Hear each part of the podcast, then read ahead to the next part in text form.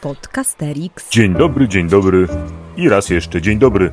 Mówię dzień dobry po trzykroć, albowiem trzech nas tutaj jest, a mianowicie Jacek Staniszewski, Jakub Lorenz i Aleksander Pawlicki.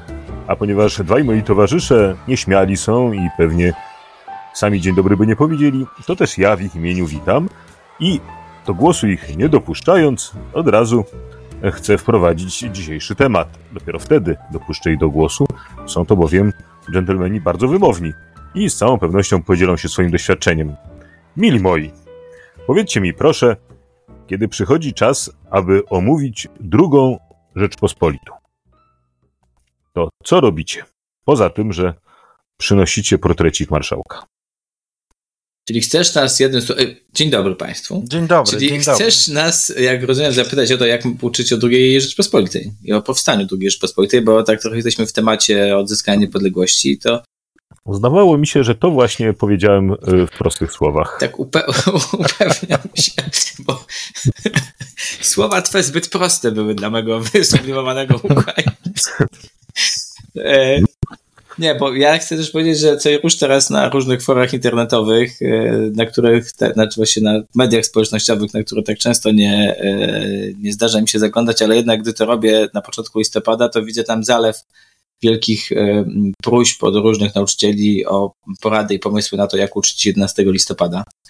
E, Jak zrobić e, celebrację z tej e, przyczyny, albo przynajmniej lekcję otwartą dla kilku klas.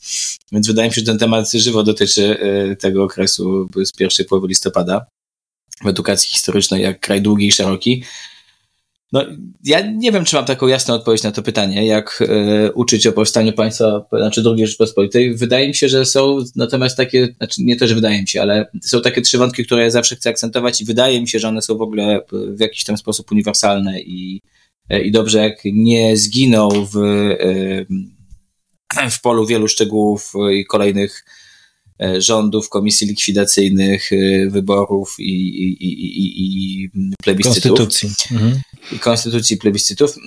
I- Jakie są te, te trzy rzeczy? No, jedna rzecz, która, która wydaje mi się, że jest godna, godna akcentowania, to jest jednak, i aż sam dziwię się, że mówię to na pierwszym miejscu, ale jednak to jest postawa Piłsudskiego w, tych, w tym czasie. Jak nagrywaliśmy kiedyś odcinek o Piłsudskim, to, to wydawało mi się szczególnie istotne i w ogóle fascynujące w postaci Piłsudskiego, że osoba, która tak bardzo e, na każdym kroku zastrzegała, że odda władzę, jak tylko będzie demokracja, i oddawała tą władzę i w ogóle nie chciała tej władzy i przestrzegała wszelkich reguł, które tworzyła albo były dla Piłsudskiego tworzone.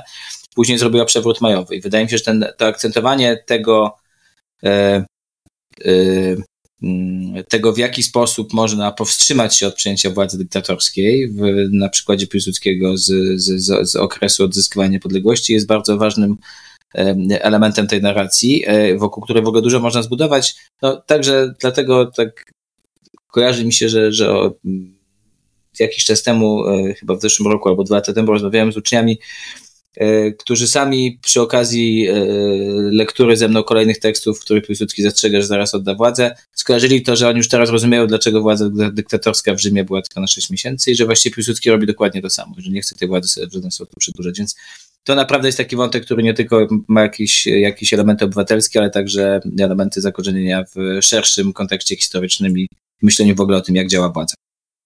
To jest jeden wątek. E, Drugi wątek to jest, e, to jest wątek e, ujednolicania państwa, tak? czyli sklejenia państwa z wielu elementów różnych, no, na, jak doskonale wszyscy wiemy, na jak wielu polach. I to jest wątek, który mam wrażenie, że się rzadko pojawia. To znaczy, mówimy, po, poprzestajemy na tym stwierdzeniu, tak? Znaczy, że jednym z wyzwań przed nowo powstającym państwem było to, że to były trzy państwa, tak na dobrą, no, trzy systemy prawne, monetarne i tak dalej, i tak dalej, a jeszcze po doświadczeniu e, okupacyjnych rządów tymczasowych i tak dalej, i tak dalej, no, że w ogóle było dużo do sklejenia. I przyjrzenie się temu, e, w jaki sposób to sklejanie następowało, jakie były kolejne kroki kolejnych rządów, które miały na celu uni- e, czy które realizowały tę politykę unifikacyjną, wydaje mi się też istotne z perspektywy współczesnej. To znaczy, oczywiście nie na takim poziomie, ale ciągle mamy duże dysproporcje e, e, na różnych poziomach państwowych i te poszukiwanie takich przytartych ścieżek do tego, jak e, zszywać i jak tworzyć wspólnotę na nowo, na przykładzie tej pierwszej Rzeczpospolitej, tej drugiej Rzeczpospolitej, wydaje mi się cenne. niekoniecznie byłbym optymistą co do tego, czy to się zakończyło sukcesem, czy nie, raczej chyba nie, ale same próby poszukiwania tego, e, tego połączenia wydają mi się istotne w kontekście właśnie odzyskiwania niepodległości. No i wreszcie trzecia rzecz, tak wiem, Jacek, patrzysz na mnie wymownie, że już mówię strasznie długo i nie dopuszczam nikogo do głosu, ale jest jeszcze trzecia rzecz, o której chciałem, e, którą chciałem się z wami, ze słuchaczami podzielić, która dotyczy formowania nowego porządku prawnego i tego, w jaki sposób e, pracowano nad kolejnymi aktami prawnymi o charakterze generalnym, i jaka była jednym słowem ta droga do pierwszej konstytucji, e, jak ona się układała, jakie były leżące na, e, na tacy możliwości i z których i dlaczego e, skorzystano i ten wątek i ten wątek właśnie tworzenia nowego prawa w nowym państwie no, wydaje mi się też istotnym elementem narracji o drugiej RP, chociaż muszę powiedzieć, że ten ostatni wątek najmniej akcentuje. Znaczy jakoś Ola, widzę, że zacząłeś mówić, ale jakbyś włączył mikrofon, byliśmy, wszyscy bardziej zobowiązani.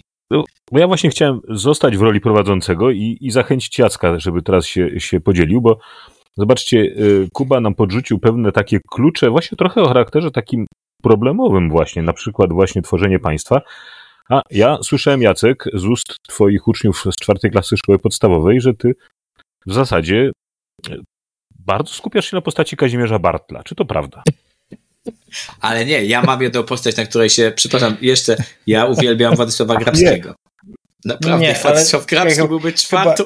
Chyba, nie chyba, wyłączajcie mi mikrofonu. Chyba nie chcesz porównywać roli Kazimierza Bartla do jakiegoś tam Grabskiego. No kolega tutaj mocno przesadził. Jednak my, jednak jesteśmy z tej bartelskiej. No ale żarty na bok. Y, ja to akurat świetnie wypada to, że jesteśmy y, zaraz po odcinku e, dotyczącym y, uczenia chronologicznego i problemowego, ponieważ trochę sobie w tym momencie nie wyobrażam takiej y, takiej żonglerki, mówiąc o pierwszych latach II Rzeczpospolitej, między właśnie uczeniem chronologicznym a problemowym. Bo z jednej strony fascynujące jest to, że tyle rzeczy dzieje się w jednym momencie, a z drugiej strony jednak, żeby to dobrze zrozumieć, trzeba powybierać pewne wątki i pokazywać je w sposób e, problemowy. I to jest dla mnie pewne wyzwanie, żeby tak to zrobić, żeby uczniowie to zrozumieli, że z jednej strony mówimy e, o wielu wydarzeniach, wielu procesach dziejących się jednak chronologicznie, e, mniej więcej między tym rokiem 18 a 22. Na co ja zwracam uwagę? Na to, co Kuba powiedział, że w zasadzie się nie zwraca uwagi, bo głównie zwracam uwagę na to, nie, ta, tą niespójność Rzeczpospolitej, społeczną, cywilizacyjną, e, kulturową, jakkolwiek by to nazwać, że mamy do czynienia trzy różne e, takie skrawki materiału, które teraz trzeba poszywać i one się bardzo czasami do siebie nie przystają. I, i jestem na tej, w tej dobrej sytuacji, że przedwczoraj chyba nie, wczoraj e, uczyłem o tym, e, rozmawiałem o tym w jednej z klas tam największe wrażenie, kiedy przedstawiałem różne materiały, a to mapę narodowości, religii, właśnie alfabetyzmu i tak dalej, największe wrażenie zrobiło to, jak wielki był analfabetyzm w II Rzeczpospolitej i jakie były różnice między Zachodem a Wschodem wczesnej Rzeczpospolitej. I dla mnie jest to chyba najważniejsza rzecz e, w tym momencie, żeby pokazać to, co się dzieje, to, to czym jest powstanie nowego państwa. Oczywiście to, co mówiłeś, Kuba, o Piłsudskim i o porządku prawnym i tak dalej też, natomiast bardzo lubię schodzić na poziom e, tego, tej, tej, tej, tego małego miasteczka i, i, i czytać różne e, wspomnienia o tym, jak to z jednej strony starano się tę Polskę e, odbudowywać, a z drugiej strony jednak e, tęsknić trochę też i za cesarzem Franciszkiem Józefem. To jest jedna rzecz. Druga rzecz, myślę, jest bardzo ważna, taka, że mówiąc o odzyskaniu niepodległości, trzeba jak najszybciej sobie uświadomić, sobie i uczniom, Głównie, że nie mówimy o tej Polsce, która teraz e, istnieje, że mówimy jednak o powstaniu innej Polski, więc zaczynam chociażby od tego, że porównujemy sobie i, i powierzchnię tego, te, tego państwa i tego, czym one się różnią, bo ja mam wrażenie, że to cały czas jakoś tak mało w nas e, jest i rezonuje, że my mówimy o dwóch różnych przestrzeniach i dwóch, dwu, i dwóch różnych e, rodzajach w ogóle inst- ach, tworów, które można byłoby nazwać Polską. E, więc też o tym sporo mówimy. Kończymy to, y, ten, kończymy ten temat y, Narutowiczem i, i, i śmiercią Narutowicza, bo wydaje mi się, że to jest ten mocny akcent, który pokazuje, że pewnymi rzeczami się bawić nie można i e, mówiąc bawić, oczywiście wkładam to w wielki cudzysłów. I, I, czytamy to, co już kiedyś z Kubą tu wiele razy przerabialiśmy, czyli e, taki zbiór e, notatek czy, czy y, różnego rodzaju dokumentów i artykułów wydrukowanych onegdaj przez kartę, w której można przeczytać, jak do tego zamachu doszło i co się po nim stało. Podcasterix. Nie, no więc ja myślę sobie, że, że w gruncie rzeczy pewnie raczej bym wzmacniał rozmaite rzeczy, które wy już powiedzieliście. E, wydaje mi się, że to jest zawsze dla mnie, e, a też pamiętam po prostu ze swoich lat dziecięcych, e, i nie myślę tutaj o drugim, o okresie II Rzeczpospolitej, ze swoich lat dziecięcych, kiedy do szkoły chodziłem, że to jest zawsze dla nauczyciela historii który ma omówić ten okres 1839. E, bardzo poważne wyzwanie, żeby zrobić sobie krótką listę, bardzo krótką listę takich faktów, co do których będzie upierał się, że uczniowie powinni je znać. Dlatego, że jeżeli od razu sobie tego e, ograniczenia nie nałożymy, to druga Rzeczpospolita jest tak wypełniona faktami, e, ta parada, wiecie, premierów, reform, tego, tamtego, siamtego, jest tak przytłaczająca, że jeżeli od samego początku nie założymy tutaj sobie wyraźnych ograniczeń i nie będziemy gorąco ślubować, że nie będziemy od naszych uczniów wymagać więcej niż tych dziesięciu faktów, e, to łatwość, z jaką się będziemy ślizgać, albo po prostu w ten sposób, żeby e, opowiadać o kolejnych rządach, albo w ten sposób, e, że będziemy przypominać sobie kolejne przezabawne historyjki o Wieniawie i tak dalej, i tak dalej, to pokusa jest tak silna, że można jej ulec. I to jest y, y, na zgubę naszych uczniów i na zgubę naszych lekcji, i na zgubę rozumienia tego okresu. I to jest jedna rzecz. Druga rzecz, o której myślę sobie, to myślę sobie też trochę właśnie o takiej. Naprawdę bym chyba potrzebował, żeby ktoś napisał. Może ktoś napisał, a ja tego nie, po prostu nie znam żeby ktoś napisał y, historię II Rzeczpospolitej jako mm, takiego, wiecie, mm, lieu de takiego miejsca pamięci, to znaczy tego, jak my pamiętamy II Rzeczpospolitą. I jak ona funkcjonuje, jak ona funkcjonowała, jak ją pamiętano w 45, a jak ją pamiętano w latach 70., a jak ją mm, zaczęliśmy pamiętać, nie wiem, kiedy Miłosz opublikował wyprawę w dwudziestolecie, a jak ją pamiętamy dzisiaj, kiedy zmienia się nasza wrażliwość, e, jeżeli chodzi o kwestie e, e, sprawiedliwości społecznej, myślę bardzo intensywnie, i tak dalej, i tak dalej. Jak te sposoby opowiadania o II Rzeczpospolitej się zmieniają, jak ona staje się dla nas punktem odniesienia potwierdzenia, zaprzeczenia i tak dalej, i tak dalej. To mi się wydaje dlatego bardzo ważne i tak bardzo bym chciał przeczytać taką historię II Rzeczpospolitej, jakby wiecie, nie tej prawdziwej, ale tej wyobrażonej. Mm. E, po prostu dlatego, e, że ja się boję, kiedy zaczynam uczyć o II Rzeczpospolitej w szkole, że ja jestem po prostu wewnątrz którejś z tych opowieści mitycznych.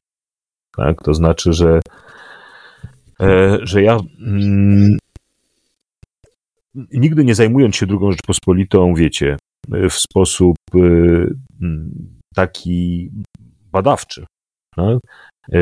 nigdy nie studiując y, tej no, galaktyki wydarzeń, prawda? relacji, tej historii, no właśnie, bardzo wielu państw, jakiejś bardzo niezwykłej przestrzeni i tak dalej, i tak dalej, że ja nigdy tego nie robiąc zupełnie samodzielnie, zawsze polegając na jakichś innych opowieściach, e, że ja jednak przenoszę do klasy mm, jakiś mit. I co gorsza, nawet nie jestem zupełnie pewien, który. To mam, mam z tym kłopot. I... No tak, ale bo to raczej Olo mówisz o całej drugiej RP. Tak, jak tak, rozumiem. Tak, Czy tak, mit tak. odzyskania samego. Hmm? Nie, no, ale tak. no, tak. W ogóle ta mityczność drugiej RP jest istotnym wątkiem w tym, jak o niej mówimy. Znaczy, wydaje mi się, że ta mityczność też może być przeszkodą w wielu innych e, e, tematach historycznych i myślę, że jest, nie wiem. Ale wiesz co, dla mojego ja pokolenia... Rozumiem, że tu jest blisko. No właśnie chciałem powiedzieć, tak. że to może być jednak różnica minimalna między mną a wami, no. bo ja akurat drugą RP wsadziłbym do, do tego samego... Sorry, musiałem sobie pozwolić raz w, e, że one są w tym samym worku, co powstanie styczniowe, co listopadowe. No Nie, to, są mity, wiesz, ale. Ja, jak ja się, e, ja się wychowywałem jednak w takim świecie, w którym druga Rzeczpospolita to był raj utracony. I przymiotnik przedwojenny oznaczał najlepszy. Solidny, najlepszy. Tak, ale to, to, to tak, to, to, to, to przypomniałem się taka anegdota, którą e, przytacza, przytoczyły e, Boże, autorki biografii Kuronia Jacek, teraz mam zamroczenie, Helena Uczyło, mm. jedną I Joanna Szczęsna? I Joanna Szczęsna. Nie, nie, nie, nie. nie, nie. Anna Bikont, Joanna Szczęsna?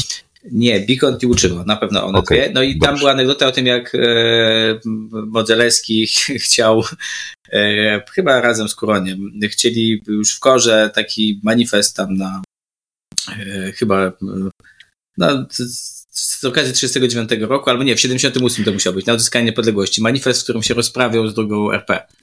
No i oni e, napisali taki druzgocący e, druzgocącą krytykę drugiej RP jako wielkiego mitu państwa niedemokratycznego, pełnego ucisku dla ruchu robotniczego i dla zwykłego człowieka i w ogóle e, no, państwo wręcz totalitarne. Po czym chcieli, żeby reszta koru zaaprobowała ten, ten i podpisała się pod nim. No i tam między innymi Ania Steinsbergowa powiedziała, że w ogóle jak to możliwe? Nie można tak mówić, tak? W ogóle ci starsi państwo z koru, oni byli w ogóle tragiczni, bo to było e, tragicznie, znaczy y, krytycznie nastawieni do tego ich e, tej oceny drugiej RP. E, no i wiecie, no Aniela Steinbergowa, która broniła w tych procesach politycznych i, i występowała w, w, w, jako adwokatka w, na rzecz osadzonych w Berezie Kartuskiej. Generalnie wiele można nie powiedzieć, ale bardzo dużo od tego tej drugiej RP wycierpiała, jednak tu wystąpiła z obroną no, zupełnie fundamentalną tego, czym była druga RP. Znaczy, dla niej to było państwo młodości, może nie idealne, ale nie można szargać tego, co się działo e, właśnie w drugiej RP. I boję się, że często nawet faktycznie nieświadomie może tak, jak mówisz, Olo, jesteśmy w jakimś micie.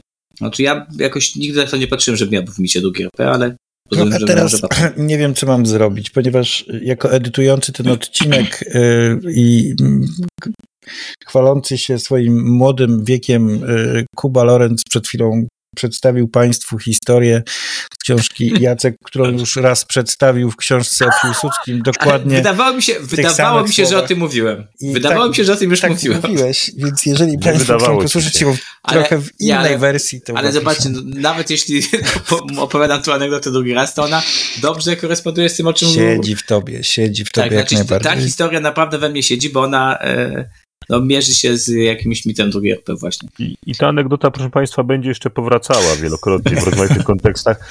Umówmy jeszcze się, odcinek o korze pewnie nas że, czeka, to też myślę, że tak, idealnie by się... Po prostu, tak. E, gdyby ktoś z Państwa, bo oczywiście też lubimy słuchać znanych nam kawałków, prawda? E, ale e, następnym razem po prostu my zahukamy jak puchacze z Jackiem. Właśnie Państwo będą wiedzieli, że wcześniej. macie przewinąć o dwie minuty i Zresztą, e, zobaczycie, tak. jakie tym razem wnioski z tej anegdoty wyciągnął Kuba.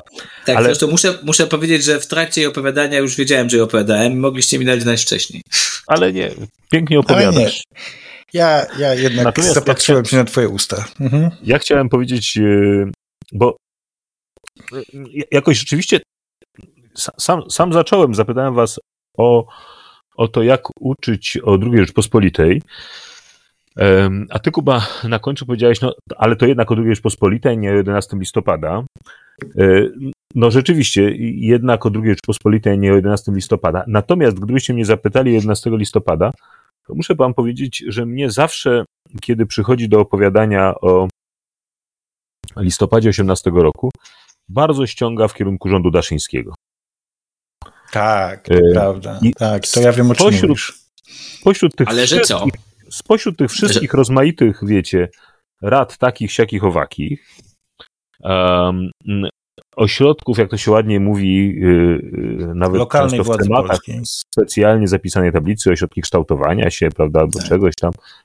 A, y, z tych wszystkich ten y, rząd lubelski naprawdę mnie jakoś pociąga. Poci- pociąga mnie jako, mam wrażenie, taki, poprawcie mnie, jeżeli się mylę, ale taki historyczny i zupełnie fundamentalny wybór y, dokonany przez polską lewicę, y, y, dla którego alternatywą był jednak bolszewizm. Mhm. I to jest, wydaje mi się, no niebywały zupełnie wybór, bardzo ważny i bardzo ciekawy.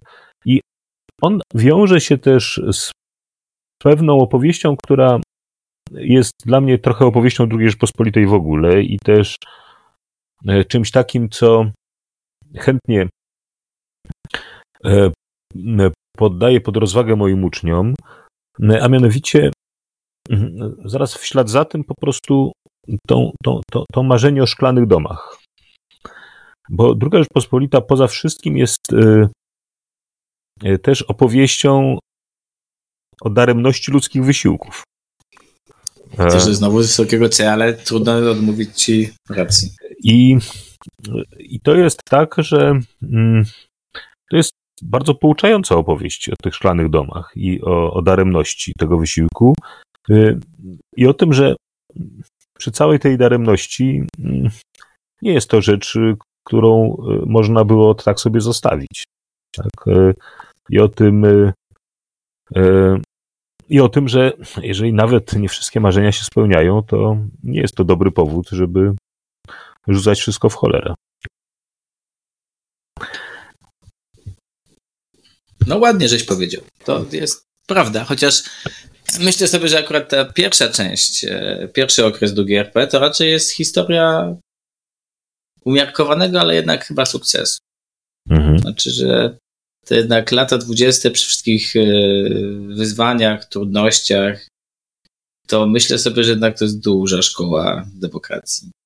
Niekoniecznie jakby no, okupiona zamachem majowym wszystkim, co było dalej, ale też e, nie wiem, no, myślę sobie, że w, w organizacji życia gospodarczego to bardzo dużo rzeczy, które zostały zrobione w dwudziestoleciu międzywojennym, raczej by świadczyły nie o płonności, tylko o trwałości ludzkich wysiłków. Mhm.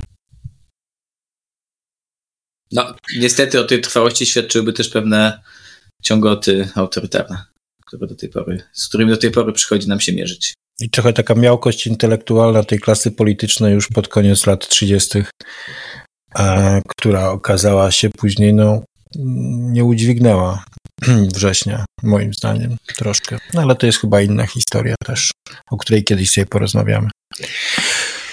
Ach, musimy kończyć, panowie. Dzwony, dzwony. Zabrzmiało bardzo, e, że tak powiem, ultimatywnie.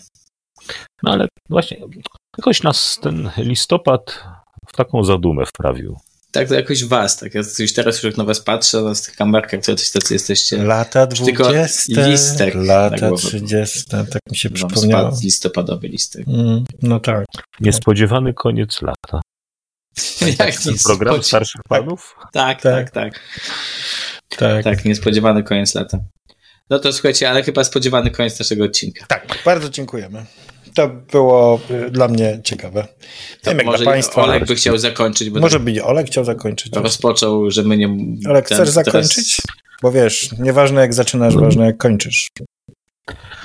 Szanowni Państwo, e, bardzo, bardzo i tym razem dziękujemy Państwu za naszą, e, za Waszą, za Waszą uwagę, e, za Waszą cierpliwość. Nawet jeżeli niektórzy z nas mówią dwa razy to samo. To prawda. Tym większa Państwa zasługa. Bardzo dziękujemy. Żegnają Państwa starsi panowie dwaj i jeden młodszy. Już szron Ale na głowie. powtarzający Nie jeden... za to z Nie demencją. to zdrowie, lecz w sercach ciągle maj. Bo Tak. ze wszystkich świąt narodowych 3 maja lubimy najbardziej. Oczywiście. Do widzenia. Do widzenia. Do widzenia. To był Podcasterix. Wysłuchali Państwo kolejnego odcinka podcastu Trzech Nauczycieli Historii, którzy lubią sobie pogadać o swojej pracy, bo ją po prostu uwielbiają. Tych trzech jegomości to Kuba z charakterystycznym R, Olek z charakterystycznym głosem i Jacek, który czuwał nad nagraniem i montażem. Podcast przygotowano dzięki wsparciu Szkoły Edukacji Polsko-Amerykańskiej Fundacji Wolności i Uniwersytetu Warszawskiego, w której cała trójka pracuje. Więcej informacji na stronie szkolaedukacji.pl. W czołówce wykorzystano dźwięki na wolnych licencjach, a głosu użyczyłam ja, czyli Adriana Bąkowska. Zapraszamy na kolejny odcinek.